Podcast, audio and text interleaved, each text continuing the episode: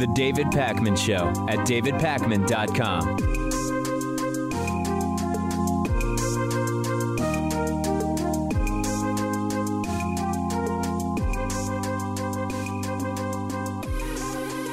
It was completely predictable that Republican Senator Ted Cruz's approval rating was going to fall among uh, Democrats and among left-leaning independents after he, in a completely, I mean, I, I don't know what he was thinking, but he, well, actually, I do know what he was thinking. He fled with his family to Cancun when the power went out in his home state of Texas. And what he was thinking was qu- quite clear, which is, I want to have power. Let's go somewhere where it's warm and there's power. That's exactly what he was thinking, um, until it completely blew up in his face. And so we were expecting that his already low approval among Democrats and left-leaning independents was going to fall. But Ted Cruz's approval rating has collapsed twenty points among Republican voters.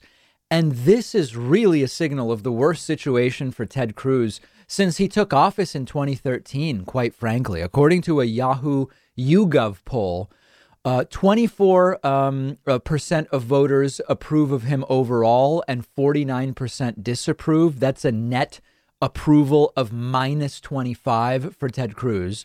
But that's overall. And when you look at the uh, Republican numbers in a morning consult poll, Ted Cruz is at fifty-three percent approval among Republicans. That's down twenty-three points from January. On January ninth, after the Trump riots, seventy-six percent of Republicans supported Ted Cruz, and that number is now down twenty-three points to fifty-three percent Republican support for Ted Cruz. Nearly half of the Republican Party does not approve of Ted Cruz, and that is absolutely stunning. Uh, Ted Cruz's approval was already sort of on the decline in January. If you go back to December, you see that in the period uh, from December twenty-seventh to January fifth, Cruz's approval was eighty-one percent among Republicans. Then January sixth to nine, the immediate aftermath of the riot, he was down from eighty-one to seventy-six percent approval among Republicans, and then now fifty-three percent approval among Republicans. Now, for us, the unfortunate reality, and it's been a reality that's much bigger than Ted Cruz for a long time, Ted Cruz isn't up for re-election until twenty twenty-four. He just won in twenty eighteen, six-year terms for senators, up again in twenty twenty-four. That's an insanely long amount of time for this to have any effect electorally. I know that we can hope that voters will remember this in twenty twenty-four. I think it's just too long. Uh, the circumstances in twenty twenty-four for Ted Cruz are going to be far more dictated by what's going on at the time. Is Trump the Republican nominee or not? Uh, other factors at that point. And if this were to have an effect, it would be getting Ted Cruz to resign now. There seems to be no chance that ha- that happens. I've seen no indication whatsoever, no reason to think Ted Cruz is going to resign over this. The way out of Ted Cruz as a senator in Texas is to register new voters and to get out the vote. It's not to convert existing Republican voters.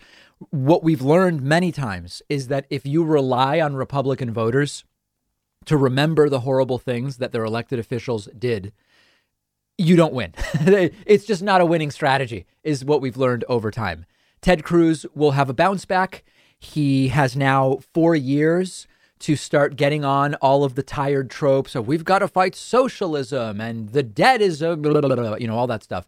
He'll have a bounce back. There will be some, you know, tragedy of some kind that will allow him to talk about how the left wants to take your guns. And uh, if he wants to be reelected, he almost certainly will, if we leave it to Republicans in Texas to decide and remember the things he did. The way to defeat Ted Cruz is to get out the vote and to register new voters. And um, if this reelection campaign for Cruz were maybe in twenty twenty-two, there'd be more of a shot at the Cancun fiasco having an impact. If it were twenty twenty-one, it would be even better.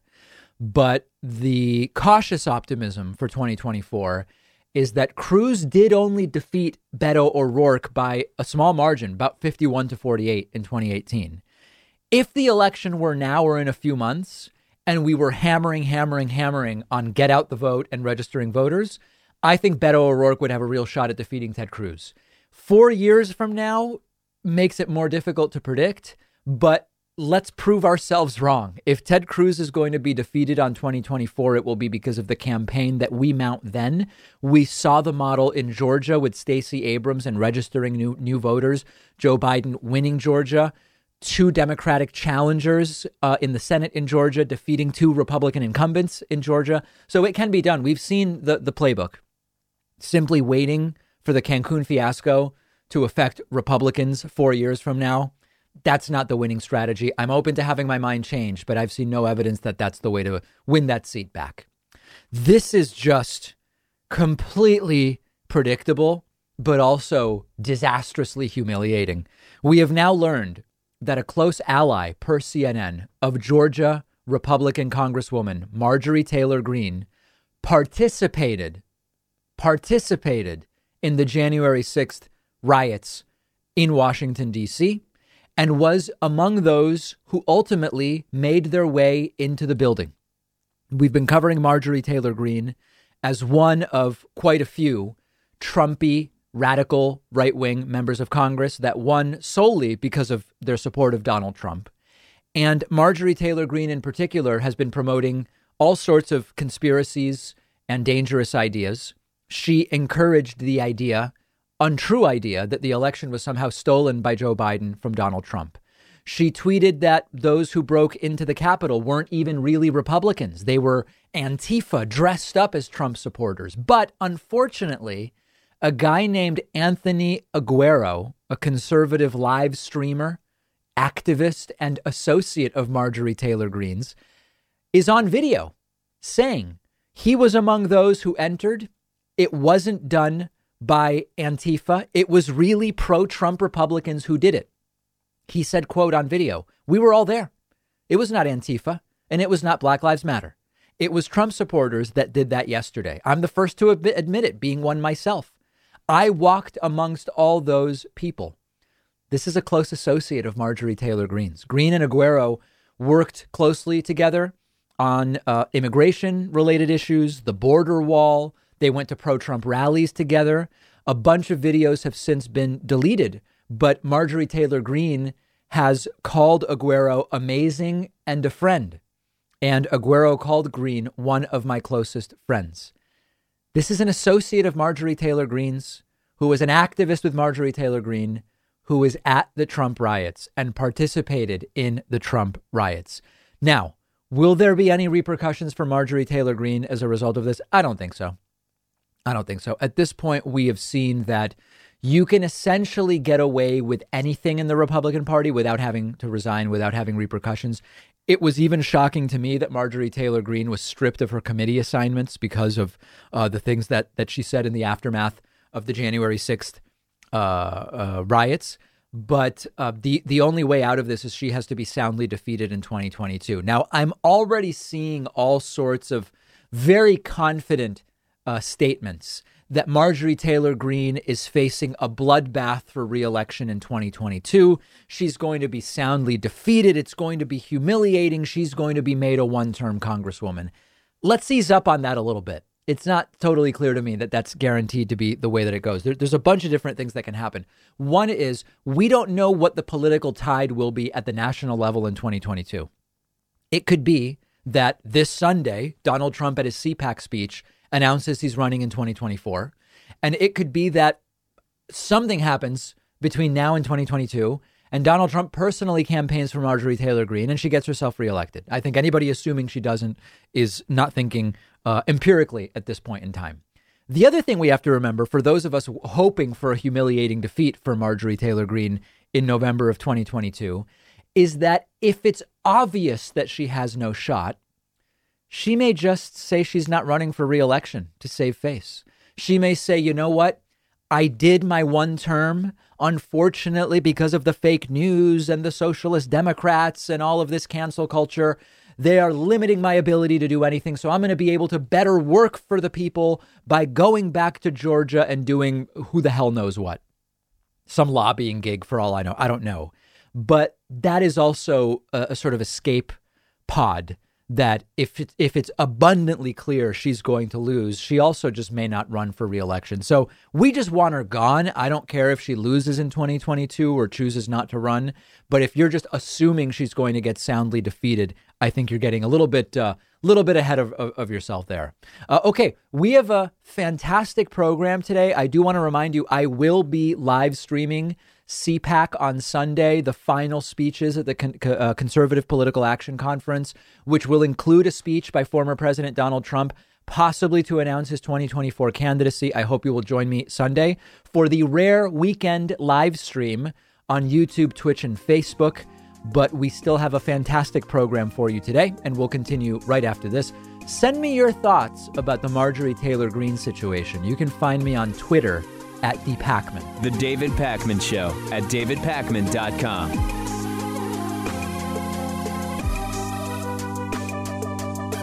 You may not have known this, but when you see me sitting here on the show, I am often wearing shirts by a company called Teddy Stratford. I asked them to be a sponsor because they are by far my favorite shirts that I own. With almost all other slim fit button-up shirts I've worn, you get this annoying stretched out gap in the chest where the buttons are, which does not look good. But what makes Teddy Stratford shirts unique is this patented zipper that's hidden underneath the buttons, which actually prevents the chest from looking weird and stretched out like that. It looks really good. And just all around, they cut the entire shirt in a specific way that makes your upper body look a lot better. It's just a much nicer and more stylish fit than you get from other shirts. And they hand make everything with one hundred percent Egyptian cotton and flat felled seams, which means it's going to be a lot more durable than other shirts and last a lot longer, which I really love. Go check them out at David Pakman dot com slash Teddy. The link is in the podcast notes, and they'll give you fifteen percent off your first order if you use the coupon code Pakman at checkout. That's P A K M A N. If you are anything like me, you probably aren't thrilled with the idea of going into a doctor's office right now. And thankfully, there's a practical and affordable way to take control of your health and get personalized care from the comfort of your home. It's a service called SteadyMD. They're one of our sponsors. You take a quiz, you get matched with a licensed primary care physician who understands your health needs. You have a one-hour video call with your new doctor. You establish a meaningful relationship with them. And after that, your doctor is available to you anytime by text, phone, or video chat. This is not a random doctor on call. Each doctor at SteadyMD has a limited number of patients, so they actually have time to listen to you. You get the personal attention that you deserve. They can do almost everything an in-person doctor can do: perform medical evaluations, talk to you about health concerns, send prescriptions to your home or local pharmacy, and anything they can't do online, they'll quickly set you up with an in-person provider to do things like blood tests, as an example. You don't need insurance. It's only ninety-nine bucks a month with no other fees or copays. There are so many practical advantages to using SteadyMD for primary care, and it's also so much more affordable. Go to steadymd dot com slash Pakman to take the free quiz and see which doctor is right for you. I took their quiz. They matched me with a doctor who specializes in my particular health needs. The doctor they gave me is a really perfect fit for me. Again, that's steadymd dot com slash Pakman. There's no risk, no commitment to get started. That's S-T-E-A-D-Y-M-D dot com forward slash P-A-K-M-A-N.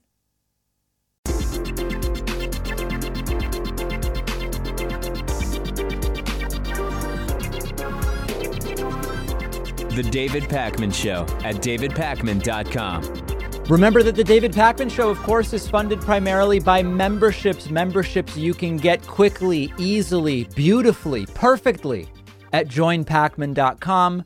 The coupon code still works. That code is better twenty-one, which will save you. I mean, it just saves you so much. I'm not even comfortable telling you how much.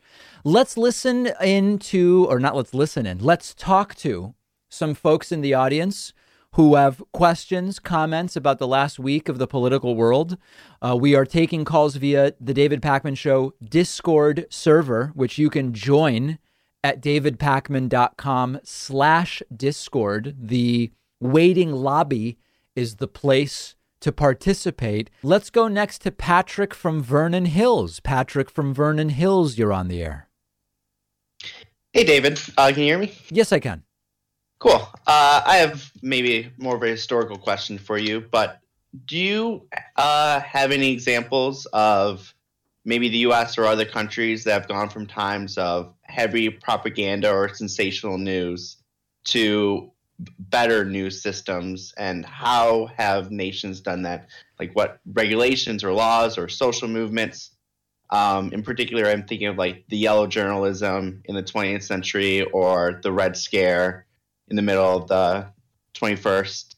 Yeah, I mean, I guess my mind goes to transitioning from from uh, I, I, two thoughts come to mind: World War Two and Cold War, where there was a lot of propaganda. I mean, I think like, OK, t- take Estonia as an example, which I think is an interesting one because they're one of the countries that has best sort of recovered from the fall of the Soviet Union and exited the Cold War, very technologically advanced, uh, very um, open when it comes to pre- media.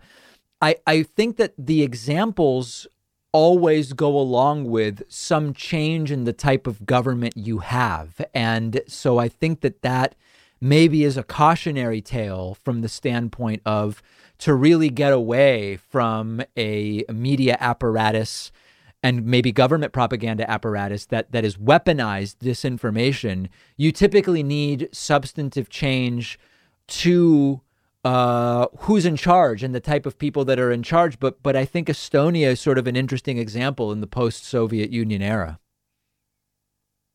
Cool, thanks. Uh, one more if you're fine with it. Sure. Uh, uh, Andrew Yang has proposed a few times giving people money yes. to invest in uh, their local journalism outlets. So on your tax returns, you get like a hundred bucks or something, and you can only uh, use that to donate to a person or organization that's registered as a news organization to help rebuild local news outlets. Uh, what do you think of that proposal? That's very interesting. I, I've not heard of that. I've heard of another idea where you can designate money for um, local elected officials rather than, I think when you do your taxes, there's a question of like, do you want to put three bucks towards like the yeah. presidential election fund or something like that? I've never met anybody who says yes to that, but some people must.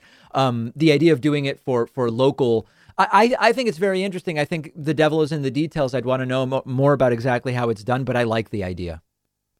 Cool. Thank you. All right. And by the way, I think I like the idea better of with the politicians one of just getting money out of politics and having public financing of elections rather than giving people the option to participate in the system. Let's change the system. But when it yeah, comes the, to when it comes to media, I think it's more interesting.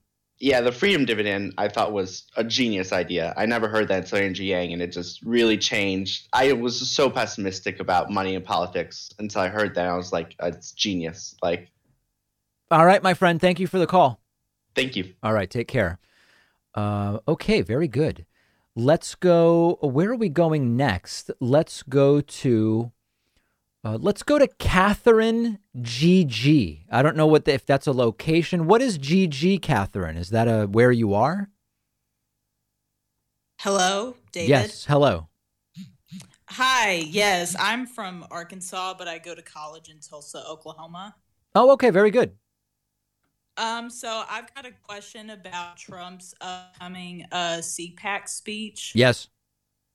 So I, I know there's going to be like some news that kind of he might uh, announce his twenty twenty-four candidacy. Like, I honestly don't care about that. I don't care what he has to say about like twenty twenty-two either, because, you know, with the ongoing legal investigation, something might happen before right. then. But what I'm most what what I'm worried about is like if he's going to say anything about the Supreme Court ruling on his tax returns. Um, I know he's already re- I know he's already had a statement in response to that, but um, well, what are like, you what, what are you worried about? Like what what would he say that worries you? Like I like I don't know. Like he could probably like be spreading some wild like. Like, I know this is hypothetical, it's over exaggerated, but you know, like, how predictable is he? Honestly, you know, like, he's always got targets such as the media and the Democrats and, like, you know, like the the court system. Like, he like he thinks everything is rigged against him. Yeah. Like, do you think he could, like, start spreading conspiracies about how unfair the court system could be? Oh, it wouldn't be that he starts. I mean, anytime a court has ruled against him, he either, you know, I mean, it goes back to attacking that judge um, in twenty seventeen and saying the judge couldn't couldn't fairly rule because his parents are Mexican. So, tr- of course, Trump will do that. I just don't think that it's of particular concern. I mean, he's an ex-president. Yes, he's going to speak at C PAC on Sunday. I think the most impactful thing he could do would be to announce his twenty twenty-four candidacy. He'll probably rail against who knows who for treating him unfairly. I think at this point we all expect it. I don't think it'll have much of an impact. Okay, well, I, I, I'm just curious because, you know, like, if these legal investigations, like if something does really come up, like he is convicted and possibly sent to um, prison for whatever charges are entailed. It's not going to happen. Uh, well, like, his, well, what about like his followers in the case that something like that happened? Like, what would they do? Trump Trump's just not going to prison. I mean, I don't know that it, it even is worth hypothesizing. Okay. Yeah. All right. Sorry if that's like an over-exaggerated or hi- hypothetical thing, but I no, no. Like, I mean, it's good. It's good to that. think about these things. Just the U S doesn't jail past presidents, and I just don't. Uh, you know, people have asked that off and on for the last year. I don't think it's going to happen. Okay. All right. Well, thanks for reaching out, David. Yeah. Thanks, Catherine. Very much appreciate the call, Catherine from Arkansas in Tulsa. Very, very exciting. Let's go next to Bobby from New Jersey. Bobby from Jersey, you're on. Hello, David. How is it, how's it going? It's going it's going well, Bobby. Thank you. Thank you. Um, my thing, my question is, is that a lot of times a lot of uh, lefty commentators often cite that things like Medicare for All has a seventy percent approval rating, but a lot of times they don't consider that it's soft support and don't and don't know that that the that the support is um goes down whenever it's mentioned that there's a tax increase. And yeah, I I, I so let's Bobby, I don't want to interrupt you, but I want to make clear I do. T- I cover that every time I talk about support for Medicare for All. So it sounds like you're talking about other commentators, which I wouldn't really be able to speak to. But I completely agree with you. There's very uh, detailed information about this. The Kaiser Family Foundation has shown that, you know, the more details you give about how Medicare All would actually work. I don't mean scaremongering about government takeovers and communism, just accurate information. Support does go down. So I think it's fair to say some Medicare for All support is softer. Right. But I was but the point is, is that a lot of people kind of take polls um, too literally and oftentimes don't, I say, don't know the fine details behind them. Right. I agree with you. I agree with you. And that's the case with many more issues than just Medicare for All. Now, I think that's an example. It's also important, Bobby, to know that regardless of whether something is or isn't popular or is or is not understood by the public, it might be a good thing or a bad thing. Like, that's also that's a different discussion. Yes. And do you think sometimes the qu- the qua- the quantity of the support isn't as important as the quality of the support? Like, well, I like mean, Trump it's, has sure, never had the majority. Sure. But he's had strong support. The the problem in general with basing whether something should happen solely on whether it has support is that the U S as a population has supported really bad things many times in history, and there are arguably certain things we shouldn't put to a popular vote. I mean, you look at, you know, when states vote about should two gay people be able to get married? Why are we even putting that to a vote? Like, it's a fundamental, just basic human rights issue. So I think that looking at popular support for issues and candidates is one piece of how we analyze the merits of something, but it's just one piece. Right. Thank you, David. All right. My pleasure. Bobby from Jersey. Always great to hear from you. Why don't we go next to, let's go to L J from Vegas. L J from Las no. Vegas. What's going on? Hey, David. I'm actually a longtime listener. Uh, glad. Thank you for taking my call. How are how are things in Vegas? You know, normally I go twice a year, but I've not been now because of the pandemic since October of twenty nineteen. I'm hopeful that I will be back in October of this year if all goes well. How, how has it been? Um, you know, funny thing you say that. Um, well, a lot of my family right now at the moment, they're currently on uh, unemployment. Thankfully, here we do have a governor that's been taking good care of us. Yeah. Uh, I'm not on unemployment. I went back after a few months um, to my job. Uh, the funny thing is, is I actually got to meet Sam Cedar um, at one of the conventions you come out to Vegas for. Oh, really? Uh, you were supposed to arrive, but he said something. Uh, maybe you were um, in a doctor's appointment or you had some kind of uh, – I'm not going to get into the specifics, but um, and now I had hold on. I had a doctor's appointment in Vegas. No, no, no, no, no. Um, you were um, where you are, right? Um, but oh, Sam oh, Cedar oh, said oh, you're supposed oh. to come out to convention when I had, had um, kind of... when I had the appendectomy. That's right. I when I had my emergent. Well, is I mean every every appendectomy, I guess, is mostly an emergency unless you're going somewhere where you need it to have it preemptively removed, which sometimes happens. When you go on certain missions to Antarctica, they require preemptive appendix removal. But no, that's right. I ended up not making it because it was only a few weeks after my appendectomy and I was not I was not cleared to uh, lift my luggage. So I couldn't go. That's absolutely right. Yeah, I was hoping to meet you, too, because I actually worked for the, the convention you were going to. So I worked for the exhibitor services department. So I was super excited to meet you. But then uh, Sam Cedar was like, no, he's not coming out. And I was like, oh, man, I would have loved to have, like, shook your hand and said hello. Next time uh, we should we'll hopefully be back in October. Oh, I don't work for that uh, property anymore. So oh, okay. I, as That's much as bad. I wish. But if you're ever in Vegas and you ever need someone to show you around, I'd be more than glad to give you a, you know, a lift or help you in any way. So I love it. Um, just uh, one co- comment I wanted to make, though, um, and um, one thing that I've always wanted to discuss is that I always feel that here in the United States, or at least globally, how we look like is we're always defined on the smaller percentage of, and it, whatever percentage that might be, of the extremes of, let's say, the right and the left, right? Mm. And I, I always feel like it, it is a unvalid argument to always constantly keep saying, well, in America, you have this problem in um, of, you know, all, all these issues and everything like that. And it's just a suppression of the minority that always gets the um, the spotlight rather than the I'm gonna accomplishments push back. Of. No, I don't know that I agree. Let me push back a little bit on that. Okay. So I think that there's a difference. So, so I guess, like, let's imagine, would you agree, just for our conversation, that we kind of establish that The the wacky far right that is sometimes discussed would be kind of like QAnon, white supremacists, uh, these people who think Bill Gates is going to microchip you and that, you know, there's no virus. Oh. Like, would, are, are we okay with that as the car, the cartoon of the far right? Oh, yeah, absolutely. Okay. Yeah. And then are we okay with, like, the cartoon of the far left as, like, actual communist, socialist, Marxists who want Stalinist, U S S R, whatever? Like, could we say that's the left caricature? I, as a as a Cuban American, completely push back on that. Of course, that, you know, that's who I am. But yes, I do agree that that's the characteristic of the far left. If you go elsewhere in the world, the U S isn't known for this socialist left contingent. If you look at other parts of the world, when people think about what what is the U S, they see the U S way more as a sort of libertarian, free market capitalism, unhinged thing. And so while you and I might say that what I just outlined is typically seen as the the extreme left by which the U S is judged, the world doesn't look at the U S and think that the so-called socialists or communists or whatever really have much of an impact. And the truth is that they don't. I mean, none of them are in power. I think no. so. So I don't know that I agree with you that around the world, that's how the U S is sort of caricatured.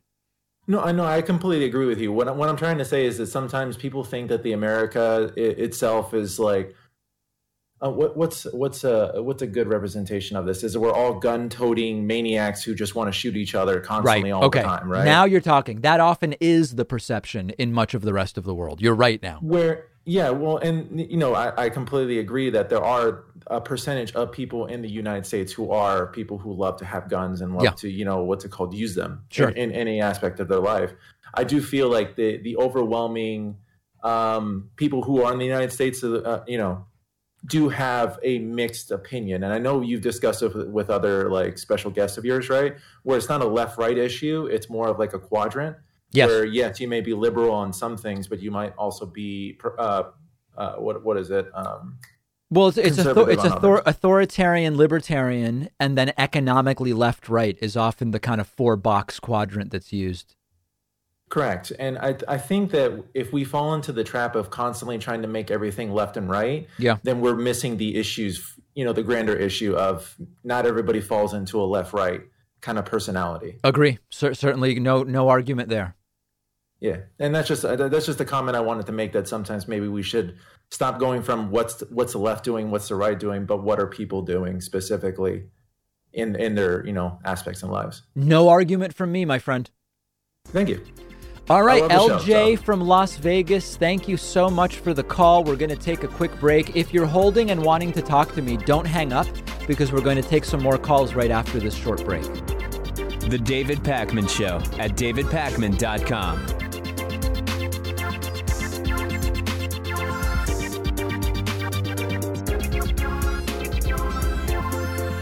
If you ever feel like you just don't have enough time to read all the books you want to read, you have to check out one of my favorite apps called Blinkist. Blinkist takes thousands of popular nonfiction books and distills each one down into an ebook or audiobook that you can get through in just fifteen minutes, where you're getting all the key takeaways from the book.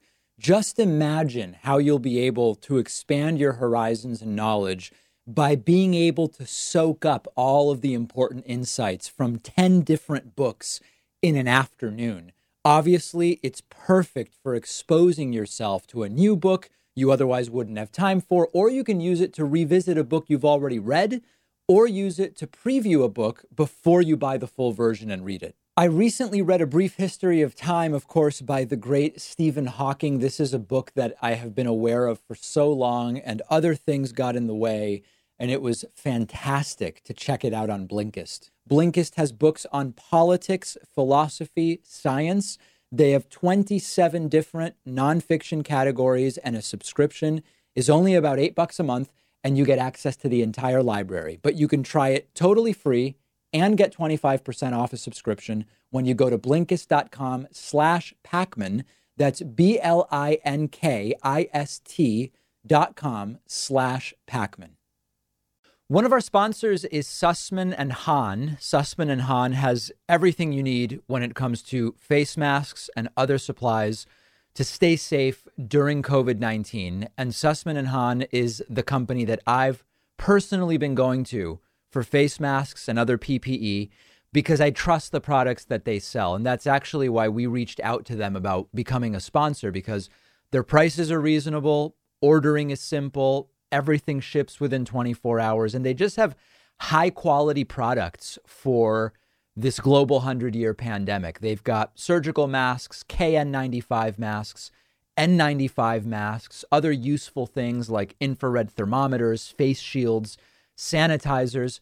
Sussman and Hahn is also an awesome company because they've donated over sixty-five thousand masks so far to healthcare institutions. Shipping is free on orders over one hundred fifty dollars. You can get to their website by going to davidpakman.com slash mask, and you'll find the link in the podcast notes, and you will get twenty percent off when you use the coupon code DAVID.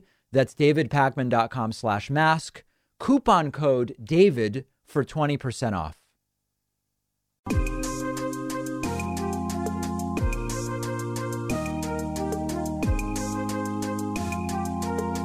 Welcome back to the David Pakman Show. Okay, let's go back to the phones, by which I mean Discord, davidpakman.com slash Discord. I want to hear next from Tamisha. Tamisha, you're on the air. What's going on? Hi, David. How are you? Uh- I'm from, I'm a, I'm a teacher in New York City public schools. Okay. And um, I'm a co-teacher, so I work with another teacher, and she, we're also good friends. So she told me that she voted for Trump. And okay. While fundamentally, I don't believe that you should decide a friendship based on that, but at the same time, I had feelings, like I felt a way about the fact that she voted for Trump. She gave me her reasons. We talk about it a lot, but I've, I really still felt right, and we got into an argument about it. We made up and everything, but so what do you think about maintaining a friendship?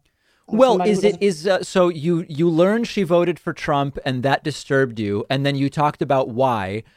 How do you feel about the reasons why she voted for Trump? Her reasons um, were based on misinformation, but I understood where she was coming from. Like she said that she was afraid of socialism. She lives in Jersey and she doesn't like the her government governor, which is Democratic and stuff like that. And she yeah. was a Democrat. She switched to independent. And, you know, some her reason, like the socialist part, I was like, you don't really understand that it's not like our country's going to become socialist. It's, right. I mean, does she think Joe Biden is a socialist?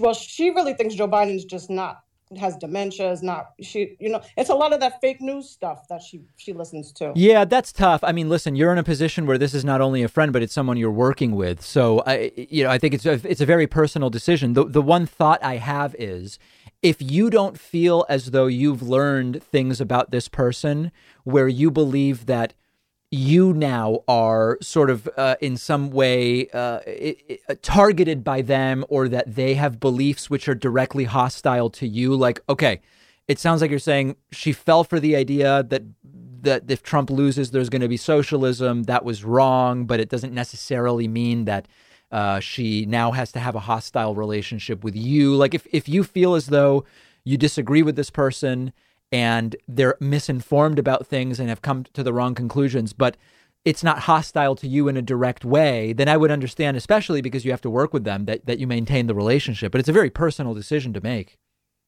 Yeah, I agree. I mean, she, like, we talk about politics a lot because we're both very interested.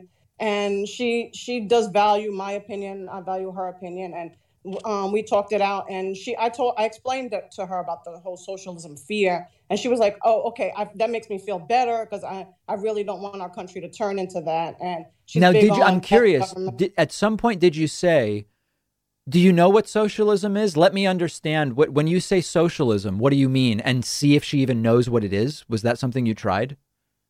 Um, yeah, she feels like it's like um, big government and free everything. And, and she doesn't like the idea of universal health care, which I do. Yeah. Um, for all. Yeah, and so she's pretty I, misinformed about what these things even are, it sounds like. Yeah, basically. Yeah. But like I said, I don't I, I still value her friendship and we're still friends and I don't let it get to me. But I did feel a little off-putting about the fact that she did wind up voting for Trump. I agree. But listen, it sounds like all in all, this is this is very tolerable. And overall, it sounds like it's more positive than negative for you. Yes. Yeah. Well, there there's your answer. Thanks. All right. Thanks, Tamisha. Uh, keep up the great work teaching in New York. That's a big deal.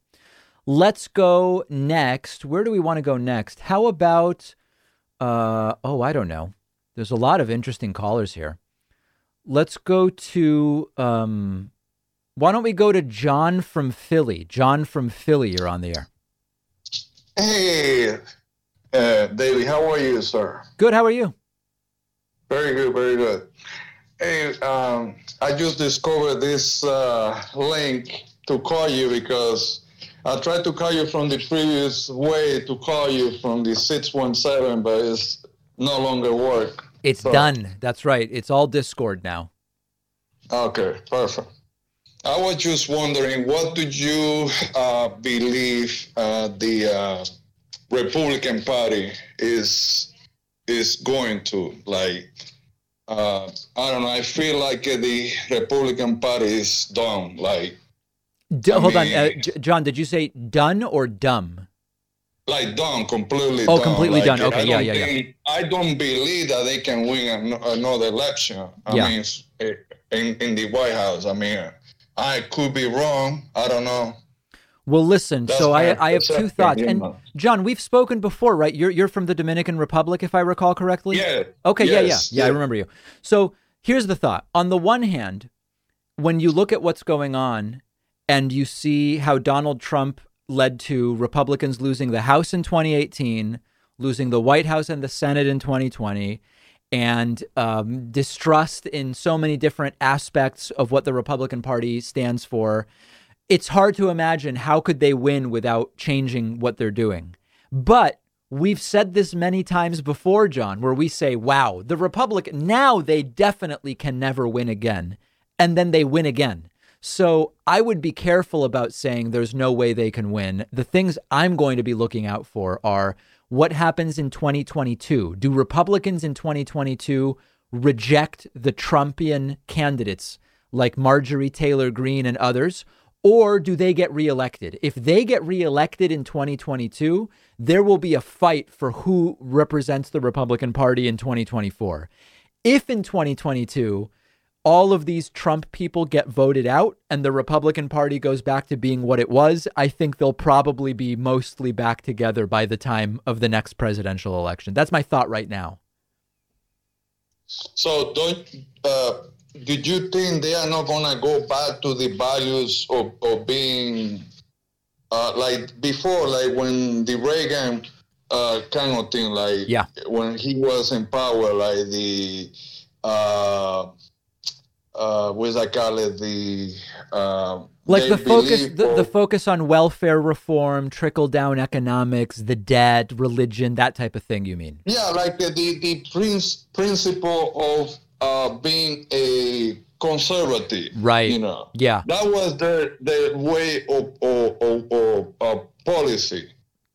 But now everything changed, and now is they are completely. In another, like, far, far right now. It's like... Absolutely. Absolutely. Like, the Republican Party... Like now, un- now they plan to be like a party of of of, of uh, races in power. That's well, basically the, what the way, the way I would say it is they've become about just angering the left. That's that's their philosophy now. What can we do that will anger the left? Trump was never about policy. The few policies he ran on... like replacing Obamacare, building a wall, fixing trade. He didn't do any of those things. And for the last two years of Trump, they didn't even pretend to care about policy. So you're asking a great question, which is, do they go back to what they pretended to be during the eighties and nineties? I, I think it's too soon to know. I think we just have to wait and see, John. Yeah, well, I don't know. To me, the Republican Party is not going to be the same anymore. I think it'll never, it won't, even if it goes back to being about what it was, it will never be the same because they can't erase the fact that they had Trump for four years. And I think that's, that will cause some irreversible change for sure. Yeah, yeah, I completely agree. But thank All right. you so much. Thank uh, you, John. Baby. Appreciate it. Hope, the, hope things are well in Philly. There's John from Philly. Always great to talk to him. Why don't we go next to, uh, let's go to Ricky Allen from Iowa. Ricky Allen from Iowa, you're on the air. Ricky, you from Iowa, you've got to unmute and then we'll be able to hear you and talk. Hey, David, what's up? How are you? There you are. How are you? No, I'm actually Ricky from J A, J A, which is Jamaica. Oh, from Jamaica. Okay. Uh, I guess it must be some kind of lowercase j that looks like an I. No, it's G. It's capital J. Yes. Um, this is my second time okay. calling in. I was actually a first Jamaican caller. You were. I remember um, that. Okay, cool. So what I wanted to ask, though, is um, lately, um, I'm starting to get extremely concerned with the Um, political dynamic on the left. Yes. Um, in which, because at one point, um, I do not want to call any name, but there are certain people, there are certain um, individual or commentator on the left, which I think are becoming very counterproductive towards um, um, a political ends, in which I think they view politics in such a, what do I say, idealistic framework. Hmm. Uh, and not so much of a pragmatic framework, and that, in my opinion, in, in which how do you think we um, can be more pragmatic and ensure that our ideology, our form of leftism, um, come to fruition? And because um, those commentators I see will lead you more into a right-wing direction, and not so much of us obtaining the political goal. In which That's very interesting. This is a critique I've had of, of some of the left. Now, I, I'm curious, Ricky, are you talking about politicians or media people that you believe are falling too far towards idealism rather than pragmatism? Oh, media, m- media people. Political, oh, really? Because I, honestly, at one point, my introduction to leftism was basically Kyle Kulinski. Mm-hmm. And honestly, right now, I do not listen to Kyle Kulinski. I wow. think he's, I think is his approach to politics is extremely silly and counterproductive. Because um, so you th- you think like, he's you you're saying he's too idealistic and not pragmatic enough. That's exactly what I'm saying, and and Jimmy Dore, Jimmy Dore also these mm. these um their, their way of viewing politics, I think, lead people to a bit more um when they try to equivocate the left or the Democratic Party and the Republican Party like they're the same. Or uh, when you have Jimmy Dore saying that the reason why people does not have health care is because of A O C, like those stuff. Makes us uh, make the left, in my opinion, my opinion, right? Um, not as productive as we want it to be. See, that's interesting. I, I think that, you know, I don't know the Jimmy Dore stuff. I think Jimmy's operating in a different sort of universe. I'm more familiar with Kyle's views. There's a difference between useful idealism to kind of set the goal in a reasonable way versus counterproductive cynicism. So in my, this is a very limited experience because I've, I really don't watch other shows like mine. I've seen a few Jimmy Dore clips over the last two, three months when we talked about his, um, his attacks on me or whatever. Jimmy Dore right now, I would characterize as counterproductively cynical and full stop. With Kyle, I'd need to see the examples you're talking about. But in my experience, one of the differences between Kyle and me is that he certainly is more idealistic and I'm more pragmatic. But I think there's a real value to idealism, because if you have only pragmatists, you get into a vortex of only focusing on incrementalism. And I think that having the idealism as part of it, as long as it doesn't get you beyond being willing to accept steps in the right direction, I think I, idealism I is valuable. Yeah, I do. I do agree with idealism. I, yeah, it's valuable, but you have to be idealistic and pragmatic at the same time. I completely That's agree. What, and what I'm hearing you say, I'm you're sure saying, you're saying, sure Kyle. You. Yeah, you're saying Kyle I is am, idealistic but not pragmatic enough. Yes, because I am sure that you're probably an idealistic person too, but Certainly. However, you will see that in order for you to get a certain end or obtain a, um, a political end, you have to um, be a bit more pragmatic. Because, as I said, there's nothing wrong with being idealistic. Yeah. It's how do we get that idealism? We have to be pragmatic. So. All right. Well, I, I think, uh, Ricky, I think your critique is well understood. And you've made it respectfully, and I appreciate it. Okay, thank you very much. All right, Ricky from Jamaica. By the way, how are, are things okay in Jamaica right now? Yeah, man, we're we're very we're doing pretty good here. Good. Yeah. All right, all right, Ricky from Jamaica. Hope to hear from you again. Um, let's uh, go to a quick break. Sorry, I wasn't able to hear from everybody, but we will take calls again, and I hope to hear from you next time. The David Pakman Show at David Pakman dot com.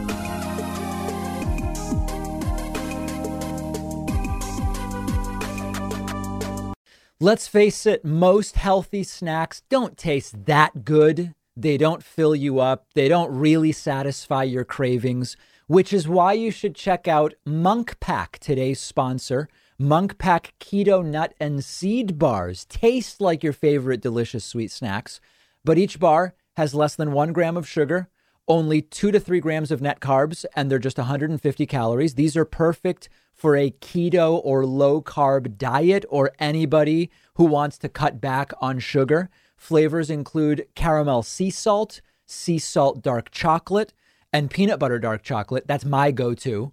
I love the Monk Pack Keto Nut and Seed Bars because they're just a good balance of sweet and salty, soft and chewy, and a great crunch from the nuts and seeds.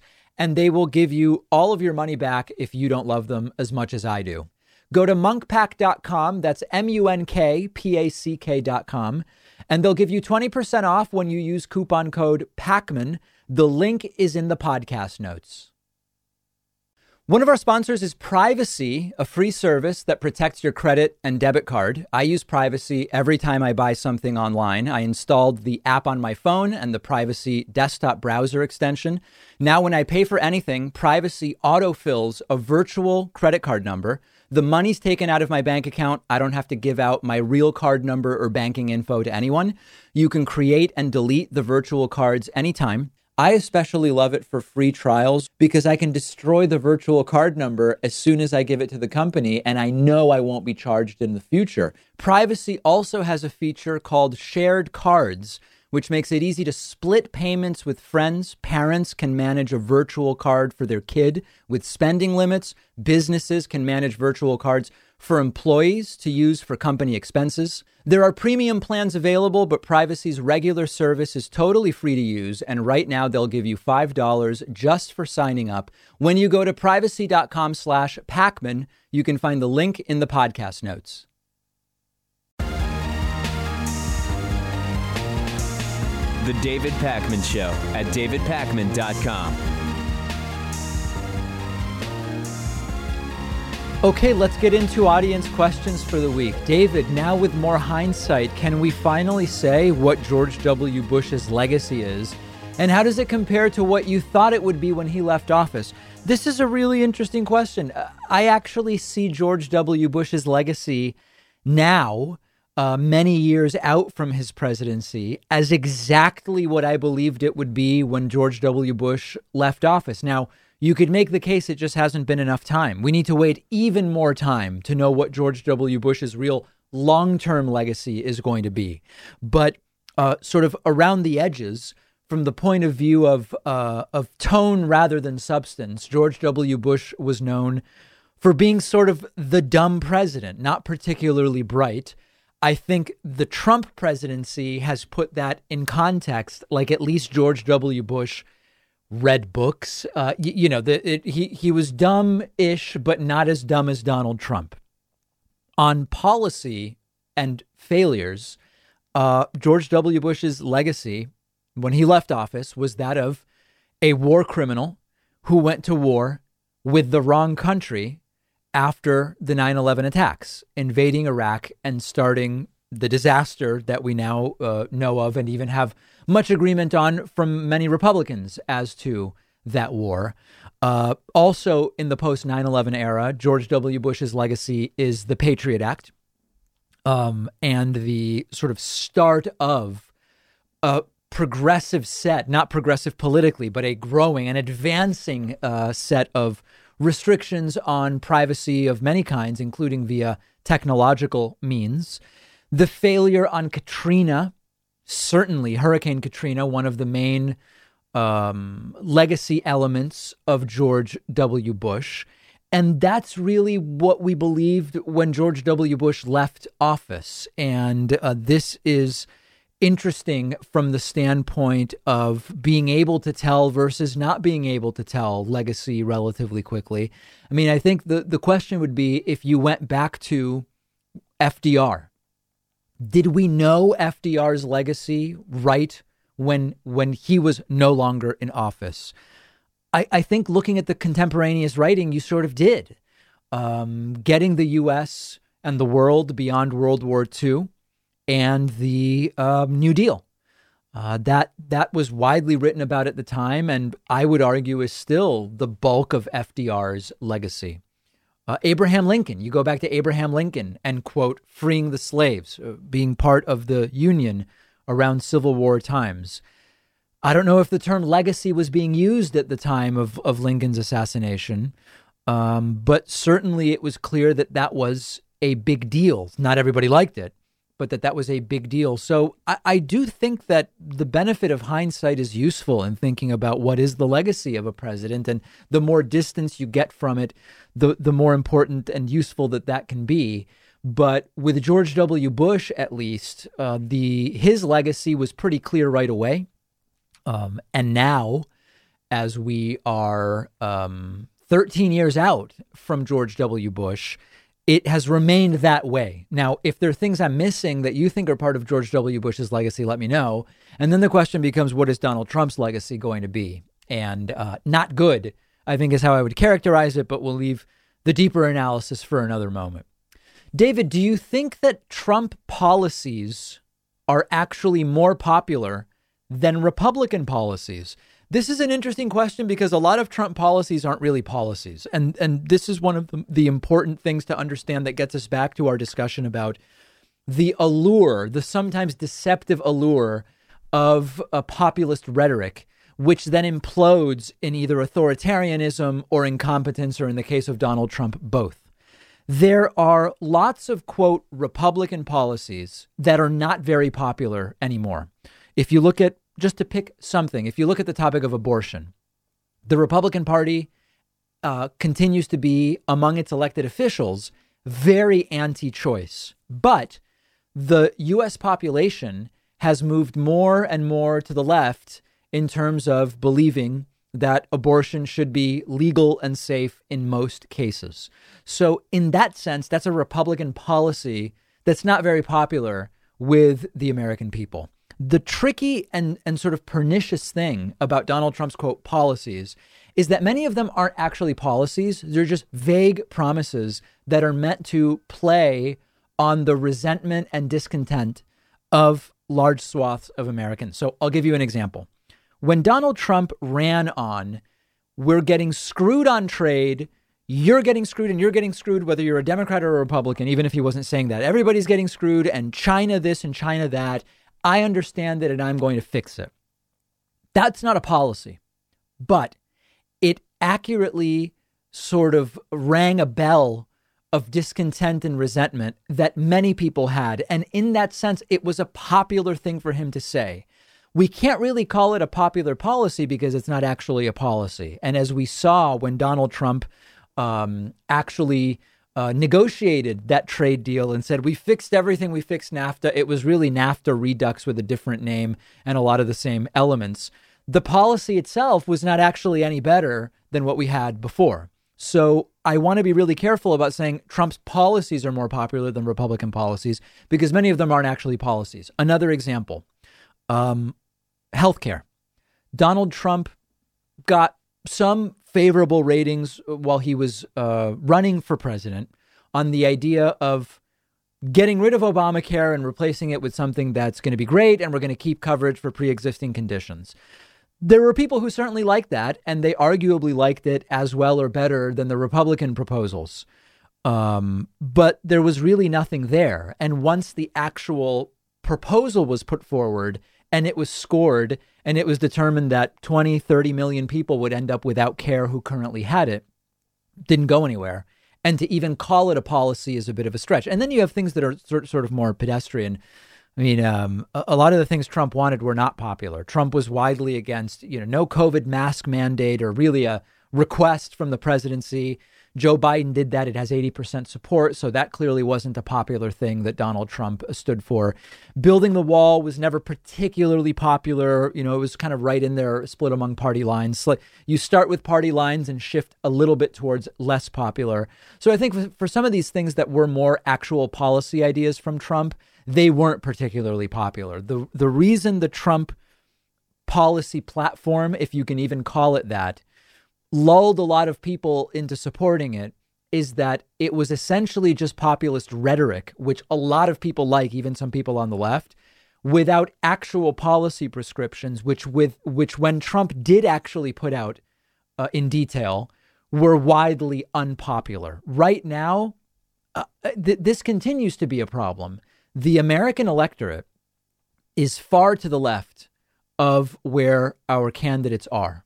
The American electorate is well to the left of the average of the one hundred senators on so many different issues, ranging from income inequality, what tax rates should be, all the way to social issues like abortion. So uh, a lot of Republican and Trump policies aren't popular, but they continue to win in many ways because the um, uh, wedge issues that are really great fundraising issues continue to be sort of wielded like a cudgel by many Republican elected officials and candidates. And we'll have time to see if and how that shifts between now and the twenty twenty-two elections. David, why do you think Christian prophets are on the rise again? This is a really interesting question. And there's a super compelling article in the New York Times about Christian prophets and their predictions. And one of the points that the article makes is that right now, there is a real hunger for reassurance and clarity uh, in many areas of American culture. In particular, we have seen Donald Trump be the least popular president by approval rating in the polling era. leave the White House with the lowest approval rating of any president in the polling era, with so many failed promises from Donald Trump. And for the left, who never believed any of that stuff to begin with, and on average is less religious than the right, and to the extent that the left is religious, it tends to be less the sort of charismatic evangelical Christianity that is so uh, much more prominent on the right in the United States.